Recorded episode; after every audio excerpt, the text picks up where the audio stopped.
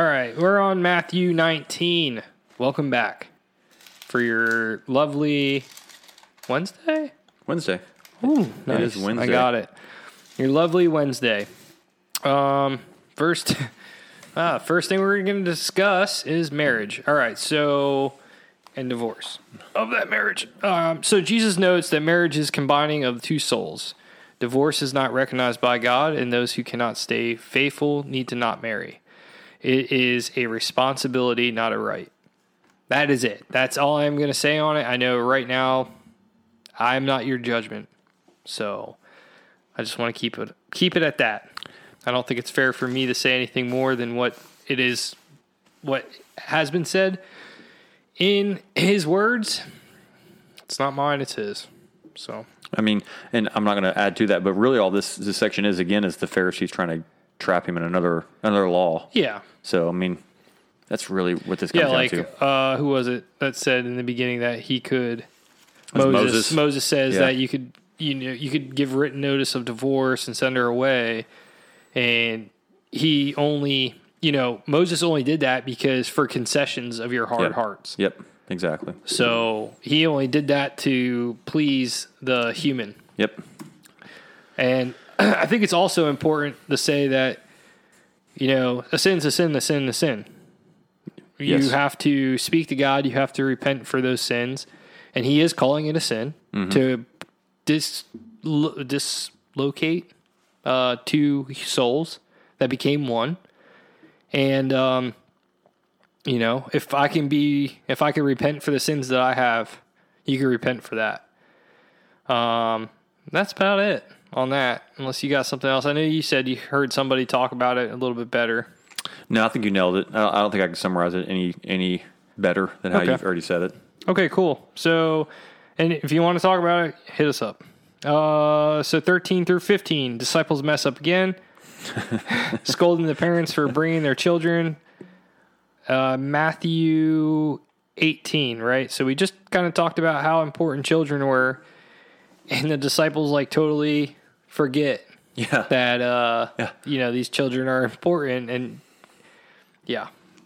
I think i think it had to do with like you task right? We, we we like to have a clear concise task on everything and i think they believed their task was to you know heal people and get people to believe in jesus christ. Yeah, not to put hands on children and bless them yeah, and and, and some, and they probably thought it was a waste of time Yeah, sorry And a lot of times I read this too, just not maybe not this section in general, but sometimes it's almost like the disciples are like crowd control. Like, hey, back up, we're coming through, back up. You yeah, know? yeah, and I, I think that's that's um yeah that's the portion of it. And I think they're they're just like, well, you told us we were here for this. yeah. We don't have time for these children. Let's move Yeah. on, Jesus. You know? Yep. So uh, sixteen through thirty is yep. Sixteen through thirty is what are we doing here? Give me one second. Oh, the rich man. Yeah, the rich So- young ruler. he just says Jesus explains, or in my notes, I say Jesus explains what we must do to receive a ticket to heaven. Follow the commandments, give up your possessions, and follow him. That's it. Uh, so basically, you know, as a rich a rich man basically comes to Jesus and says, "Hey, I I I do, or what good deed must I must I do to have eternal life?" Jesus tells him those three things basically. You know, follow the commandments, give up your possessions, follow me. Um, and then he says, "I have done everything. I've done everything that you've asked." And then so Jesus reiterates, "You got to get rid of your possessions and follow me."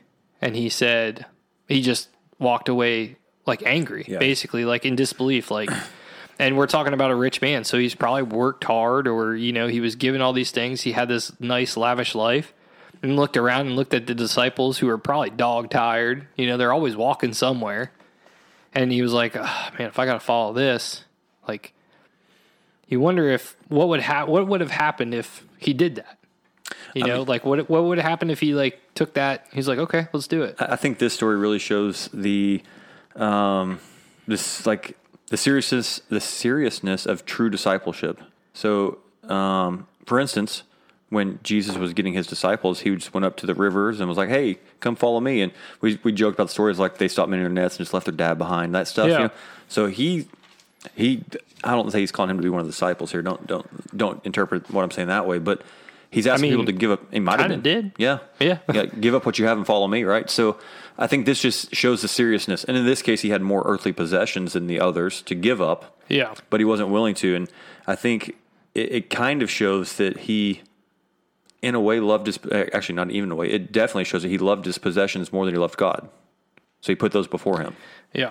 So And then, so um, I'm just going to read 27 to eh, 27 to wherever I feel like it. Uh, so then Peter said, Peter, we've given up everything to follow you. What will we get? Fair question, right? I don't think he's like upset, but almost like excited. Like, wow, yeah, we've done that. he's like checking blocks in his head. He's like, okay, I did that. yep. I gave up all those things. All right. I said he was the Messiah that one time, so that's that's happened. that's pretty good. Okay, uh, so what do we get? Yeah. You know, like super excited. And Jesus replied, "I assure you that when the world is made new, and the Son of Man sits upon the glorious throne, you who have been my followers will also sit on the twelve thrones, judging the twelve tribes of Israel." And everyone who has given up houses and or brothers and sisters or fathers and mothers and children or property for my sake will receive a hundred times as much in return will and will have eternal life. But many who are the greatest now will be the least then. And those who seem the least important now will be the greatest then. And that just comes back to revolving door is just because you have everything now and everybody wants to be you doesn't mean the the homeless guy on the street who believes in Jesus who's just having a really tough time. Like everybody will be I like to think that everybody's going to be equal but it kind of seems like you know importance in heaven importance is going to be a thing anyway. Like everybody will be like you're either in or you're out. Yeah, I mean there, mm, there's some stuff in Revelations that talks about having you know crowns and stuff like additional things for your works. Yeah. like what like there's this. I, won't say there's um what's what I'm looking for. There's not levels, you know what I mean? But Yeah. there there you will receive um, more rewards, I guess you could say in a Yeah. sense. But I'm just happy if I get there oh yeah, yeah, a mansion, a street of gold. All right, Yeah, I'd be I'd be cool with that. I don't I and you know, I I watched something the other day about what is heaven going to be like. And it's so weird that we even try to trying to imagine it. try to imagine it because there might be things that like don't are unearthly. oh there. yeah, for sure. You know, there will be things. It's not like you're not like a bunch of angels just floating on clouds. It's going to be like there's going to be something. yeah, you know and often like here comes my weird like tinfoil hat pre like jesus time Uh-huh. I often wondered like if hell was earth and like when you're when you die you just end back up here Ugh. because and then you just he keep like i keep trying like a re- reincarnation sort of thing. yeah not really Kinda. but like until you get it right this is where you're gonna keep ending Oh, up okay. But that was just my like. I just thought it was a fun little thing, fun little, fun little side note. That's what's going on in my head every once in a while. Stop that. Ugh. Besides the gorillas and stuff. yeah, bub. So yeah, that's it till about twenty. Um, let's just make sure we hit everything. We got anything else? Um, man, I think I think it's a pretty. I mean, it's a pretty straightforward chapter. Yeah, it's pretty cut and dry. I've. I've gotten lucky so far yeah, for the past few. I mean, and I don't really have that much to talk about. and and nineteen leads straight into twenty um, very well. But we'll we'll save all that goodness for. Yeah, because we're in our block of instruction right now, I believe, aren't we? Mm-hmm. Oh yeah, it leads straight into twenty. And that's and that's another thing. Dude, like, 21. yeah, well, well, that, that that's Friday, okay? No, no, that's Thursday. Thursday. Twenty one's Thursday. We got we got some more people coming in for that. Yeah, That's gonna be exciting. that's gonna be cool. Hey, if you're in Lower Georgia and you're looking to get into a good Bible study and you don't mind being on a mic or you just want to be in the room while we're doing this and you want to have like your opinion heard, let us know. Hit us up and uh, we'll make that happen because we are now going to be doing it in a church.